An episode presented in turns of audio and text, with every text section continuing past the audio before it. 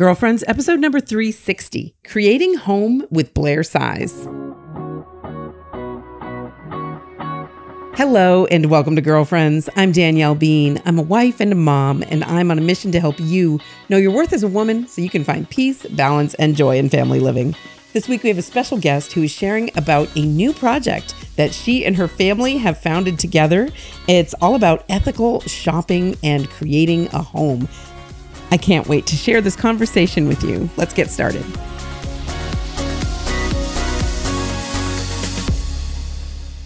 Hey, girlfriend, how are you? Happy Lent. We're fully in it now. And if you haven't started your Lent yet, I know there's some of you out there. I know you, haven't gotten around to it yet and it kind of caught you unawares. Well, you can always go back and listen to last week's episode. It's not too late to make a plan for your Lent this year. Okay. You can go back and listen. We shared some ideas last week, and um, there's all kinds of resources over at ascensionpress.com.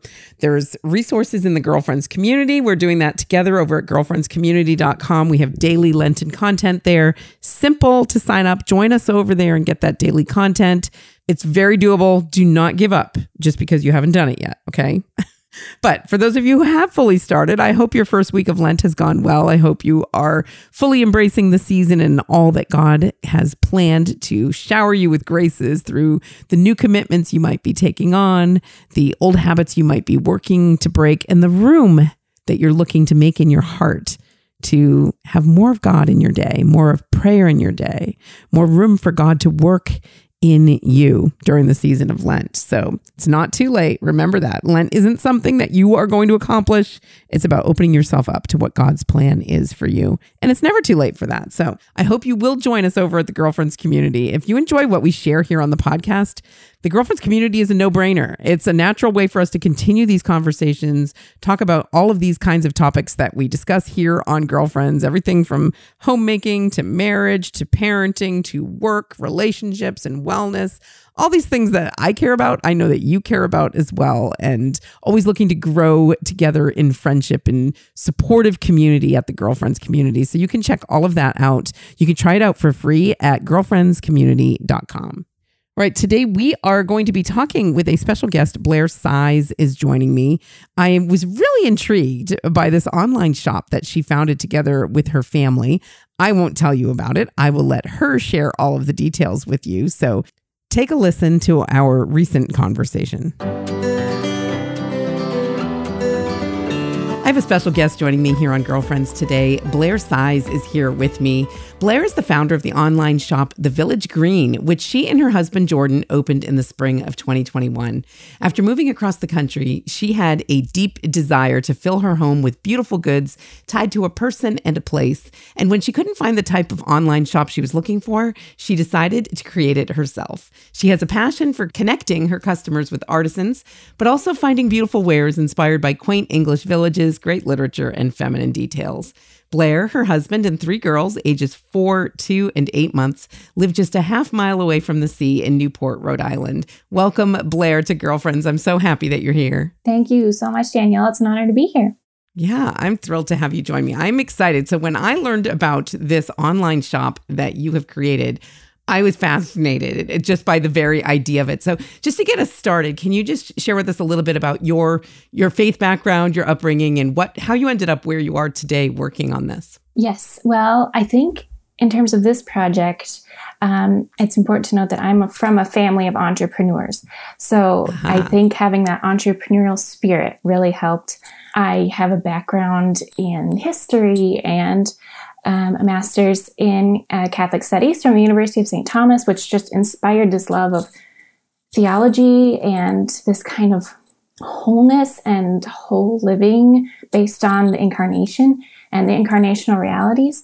So um, that's just kind of my background. Um, mm-hmm. But I love to create, and my husband is good at encouraging that in me. So he said uh, this would be kind of a great project for us to take on. Mm-hmm. And we moved to Rhode Island about two years ago.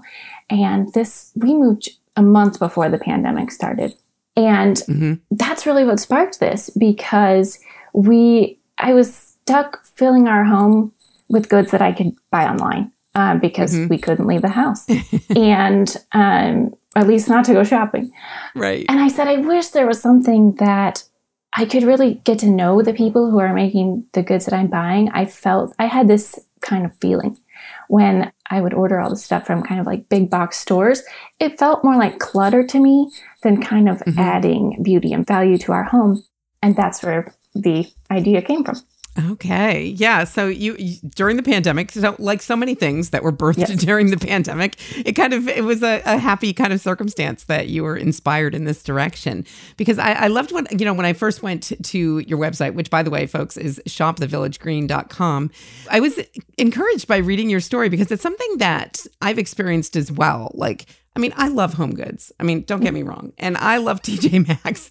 But, mm-hmm. you know, when you're going to those places, like you said, there's a lot of stuff there that like you don't know, you know, where it came from, who mm-hmm. created it, under what conditions it was created. There's not really a story behind it. I mean, there might be, but you don't know mm-hmm. it and it might not be a good one. So I, I love this idea of kind of bringing this positivity to the way that we're going to decorate our homes. So, mm-hmm. um, so your husband encouraged you. How did you begin? Like, what what did you first focus on?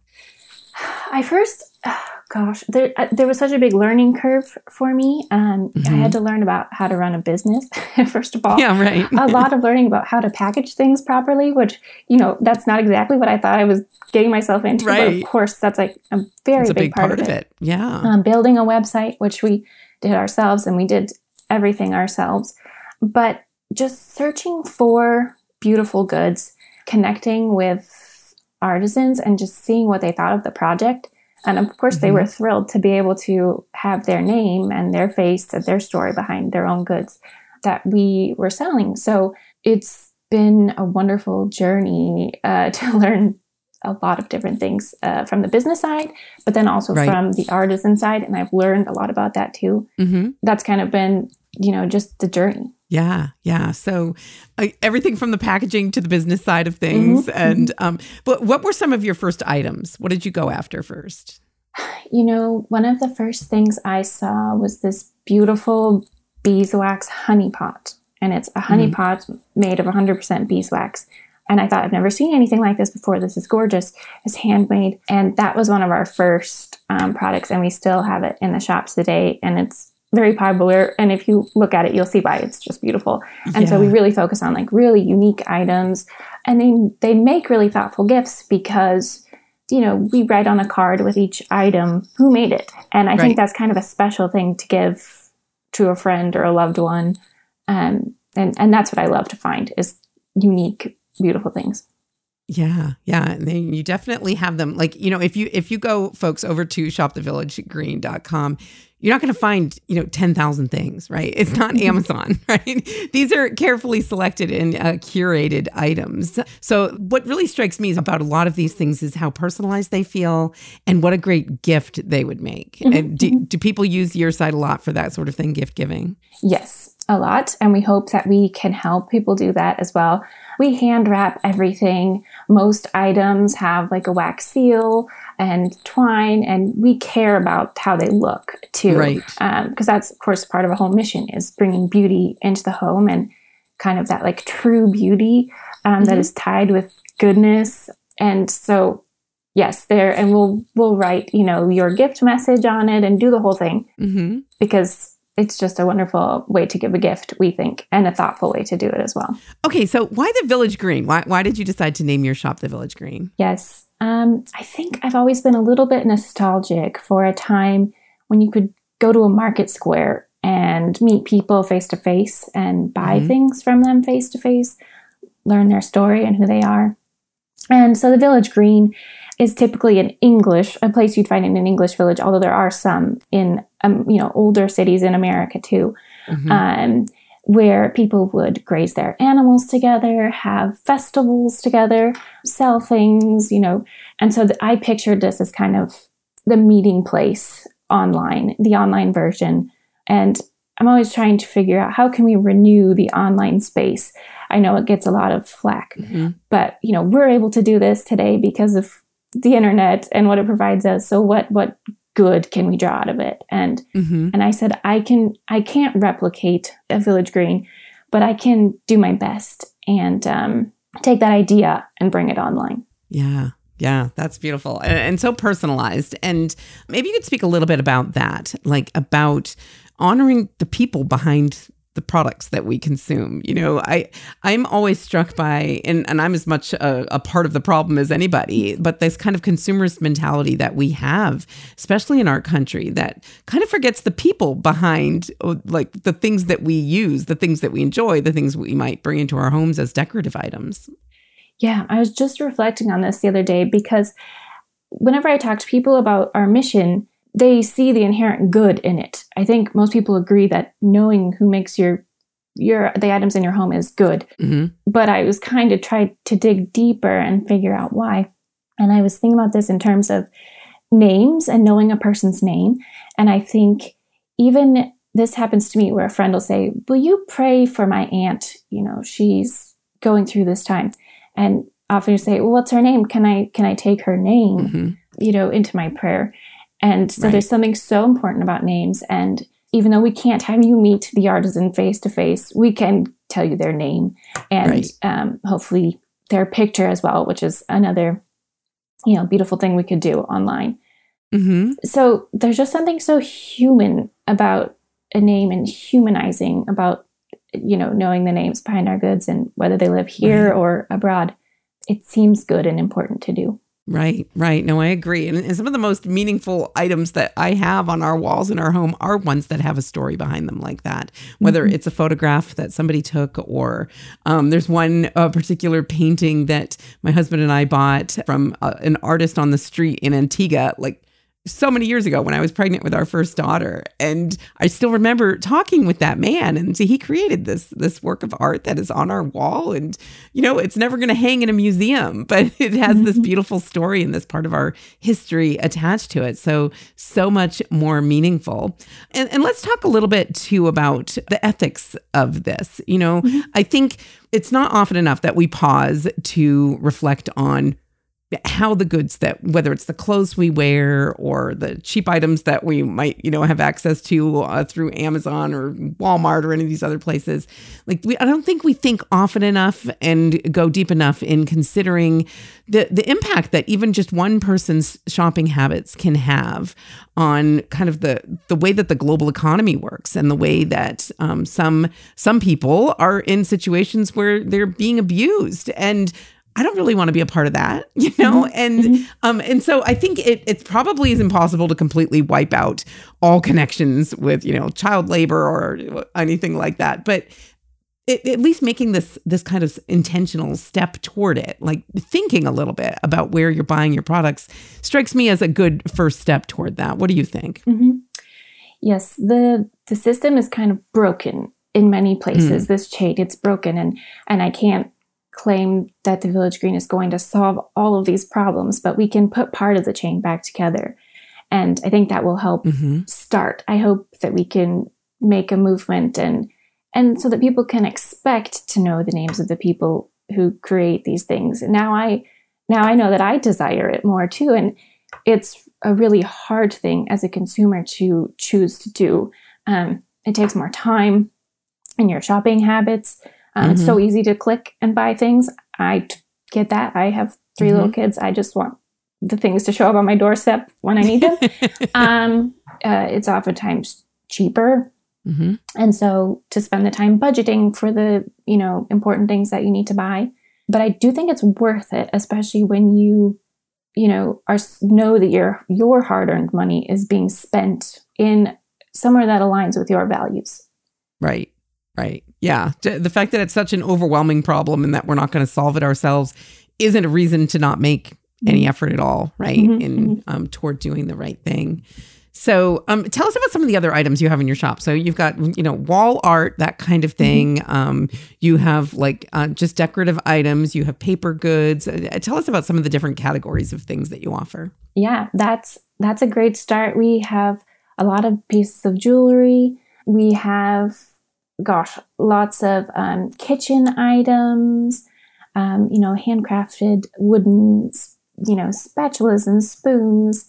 Mm-hmm. And we're growing our catalog a lot. So we have lots of good things, new things to look forward to. But we especially, as you mentioned, have cards that are, you know, hand block printed. Those are in hand block printed in Maine. So kind of closer to you up there. Mm-hmm. And um, yeah, our goal is to have it just be a place where you go for any type of home good or special gift item that you're looking for. Mm-hmm. Yeah, yeah, and I, I, I like that it, there's this variety of things. Um, but what are some of the ways that you're you're seeking to expand? Um. Are there particular items that you're looking, you know, kind of on your goals list for the coming year or 2 mm-hmm. I'm always looking at beautiful vintage items that I can't find anymore. And you know, the most recent one was I I love how candlesticks, vintage candlesticks look. Um, mm-hmm. And so I searched and searched and I said, there's, you know, there's got to be someone making these that I can connect with, you know, really personally. And lo and behold, I found, you know, this couple in Missouri who are making them. And mm-hmm. um, I thought that was amazing. And they were making them this beautiful vintage style, um, which is, which I love and is, is sometimes harder to find. Um, so right. that's always what I'm looking for. Right. Finding kind of vintage items and figuring out can we get them made. We might be having some, you know, custom made for the Village Green coming this year, nice. and just embracing the kind of beauty of the past. Yeah, yeah, I, I love that. I especially I, I liked seeing the um, wall sconces that you have. Mm-hmm, they're mm-hmm. they're very much in keeping with the kind of um, decorative style that I like to have here. Where my husband Dan built our house, but it's in an early American style, so mm-hmm. that's mm-hmm. it. Look, it it'll look fantastic. So yes, mm-hmm. definitely planning a, a, little a little shopping spree oh, good. in the well, near future. You. Yeah, yeah. So let's talk a little bit more though about you becoming this businesswoman while you're becoming a mom, right? You're kind mm-hmm. of embracing both of those roles at the same time. And uh, anytime I get a busy working mom on the show, I love to ask, what does your balance look like? You know, what kinds of tips or encouragement might you offer to women who are considering doing something similar? How does how does your your life kind of balance? I know your husband's involved in the work with you. Mm-hmm. Yeah, that is the question of the day, isn't it? Um, I always listen closely when this is talked about. I know because I am trying to figure it out for myself. Um, I've done over the past few years that we've been married. I've worked full time out of the home. I've worked full time in the home. I've worked part time in the home, and I've just been a stay at home mom mm-hmm. as well. And all of them have their challenges. I think it comes down to sitting down and figuring out what your particular family values and what even what times of day you hold sacred as a family. Right. Um, and you know, make sure make sure to preserve those and then, you know, working really hard in the other times of the day. Mm-hmm. Um, I'm blessed to be able to work from home, but because I work from home, I work almost all the time because I know. as moms know, you're working with the kids and taking care of them. And I love that. And that is my primary job. And then, you know, as soon as nap time hits, you're doing work. And I know mm-hmm. a lot of people will, you know, relate to that. So for us, it's breakfast. We like to sit down and eat breakfast together and we do it a little bit slowly and that works for us. It sets the tone for our day and then we're off and running. Mm-hmm. um, trying to do a little homeschooling for a four year old you know just a little bit and taking care of the two year old and playing with her. But that's what we hold sacred. And then of course sunday uh, we do our best to set that apart and not do our normal work. Right. So i think it's you know sitting down as a couple and prioritizing, figuring out what works best for your family. And it looks so different for each family.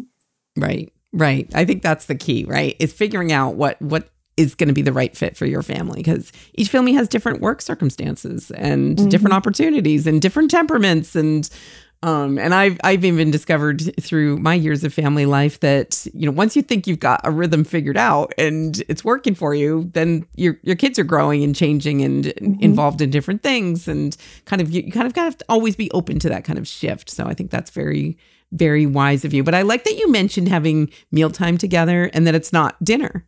I think that's great because oh, that yeah. might not be what works for most people, you know? Yeah. And we kind of have this like family dinner is like the holy grail in our minds. And mm-hmm. I know I'll sometimes, you know, find myself falling short and like, oh, we're not, we're not sitting down together as a family, but there's, there's all different ways of sitting down together as a family, right? Mm-hmm. And depending on the ages of your children, breakfast could work well for you for a year and then it will change and become Yeah. dinner or lunch. Or, Exactly. you know, some people have a tea time during the day, which I think is so sweet and probably does not work well for us at all right now, but is something I would like to work towards. Well, with all those girls, I think you They will love probably have tea time in your future. Yeah, we probably do. with some some uh, vintage items from Maybe, the Village yeah. Green. I think I could see it. I could see it now. Um, do you have any aspirations of doing things that are specifically for children, like toys or that kind of thing? We do. Yes, we would love to do toys and Yeah. um, kids' clothes and the whole thing. So we're just Mhm. working on growing and building. You know, building the inventory is so much fun. It takes a lot of time and, and effort, uh, but we would love to get there. Yeah, Mhm. yeah. So, just a practical question that's coming to mind as you're you're talking about growing your inventory. Mhm. Do you, do you keep a warehouse where you are, or are you shipping from multiple places? How does that work? Yes, we keep a warehouse where we are, and especially with handmade goods, like I like to look at each one of them uh, Mhm. before they they leave, and um, it's very hands on. All of it's here. Um, we're packaging it. I I was packaging everything uh, myself up until last year. The whole thing Mhm. being nine months pregnant, packaging these orders, and just you know, it was really a labor of love. Um, Sure. And yeah, so we have all of the inventory here. That's wonderful. Yeah. Oh, I, I'm so grateful to you for for stepping out and you know taking this risk and doing this this thing that I think is so valuable. And it's it's just a really encouraging thing for me to see this this shop coming together and growing in the way that you're growing it together, even as you're growing your family. I think it's a, a beautiful thing. So tell us where people can go. Give us that that um, website one more time. Absolutely. So it's shop, S H O P, thevillagegreen.com. And we're on um, Instagram as well. You can find all the links um, on our website. Oh, nice. Okay, so you can keep up with Instagram, and you'll you, you probably showcase the newest goods and that sort of thing there. So I know. I'm going to be clicking over there to follow, but we will have all of those links in the show notes for you over at ascensionpress.com. If you want to subscribe and get those show notes in your inbox, text the word girlfriends to 33777, and you won't miss any of the good stuff from Girlfriends or from the Village Green. Blair Size, I am so thrilled that you were able to join us here today. And I'm grateful for what you and your family are doing. Thanks so much for doing that work that's important, but also for coming on Girlfriends and sharing about it. Thank you so much, Danielle. It was a pleasure. All right, we've got more of the show coming up for you, but first we're going to take a quick break. I'm Danielle Bean, and you're listening to the Girlfriends Podcast. Did you know that every single item in a Catholic church points us towards heaven? Make every visit to a Catholic church a powerful reminder of God's presence with a new book from Ascension, The Sacred That Surrounds Us by Andrea Zachman. The Sacred That Surrounds Us awakens Catholics to the mystery of the seemingly ordinary items we see every week at Mass. It explains with clarity the symbolic realities and historical facts of each one. To order The Sacred That Surrounds Us, visit ascensionpress.com or Amazon. Welcome back. Now we're at the point in the show where I like to share a little bit of listener feedback, whether it's a question someone has for me, or feedback on a topic, or sharing your own experience about something related to the things that we're talking about here at Girlfriends. And um, this week I heard from Mary Ann, and here's what Mary Ann said. She said, Good morning. Thank you so much for everything you do. I am finding so much wisdom in your podcast while doing the dishes, folding laundry, or strolling my one year old. Side note, I love hearing about the things that you do when you listen to the podcast. I like thinking about everybody out there just living their lives and that we're able to connect through the miracle of podcasting and um, modern technology. What a gift to be able to be a part of your life in that way. Okay, anyway, Marianne goes on. I am a Catholic wife and mom of a baby girl, and we now have another one on the way. My husband went to seminary before discerning out and later meeting me. We are working really hard to fill our home thoughts and children's minds with good Catholic values. We feel one good way to do this is through books. The world of Catholic authors and books are growing, but not necessarily within our public library. I have tried requesting certain books, but the requests were rejected. How do you suggest filling a home with good Catholic literature for every stage of life without breaking the bank? Warm regards, Marianne. Marianne, I really appreciate your question. And I appreciate the fact that you have that goal in your family to be filling your family home and your children's minds and your own as well with good Catholic literature. And you're right, there's so many resources out there that you really could break the bank, you know, supporting all of these. And I, so I totally understand that. And I understand small budgets as well. So you said you tried going through your library. There might be another library that you could try going through and just, you know, consider doing that like a different library and making a request and see if your request could be honored there. I've had some luck um, with local libraries and sometimes you can get it through interlibrary loan, but some of these newer books, libraries, public libraries aren't necessarily picking up, you know, the latest from Ave Maria Press or whatever, for example. But here's something that kind of came to mind as you were kind of sharing about your life there, Marianne. And you might consider doing this becoming a book reviewer. So, years ago, when I first was involved in publishing magazines, one of my first kind of gigs was a book reviewer for Faith and Family magazine. They had like a small section of the magazine that was kind of reviewing books. And at the start, the editor at the time just told me, you know, call up these publishers and let them know that you're reviewing books and ask to get put on their review copies list. And I did that and let me tell you, all these years later, I still get inundated with books.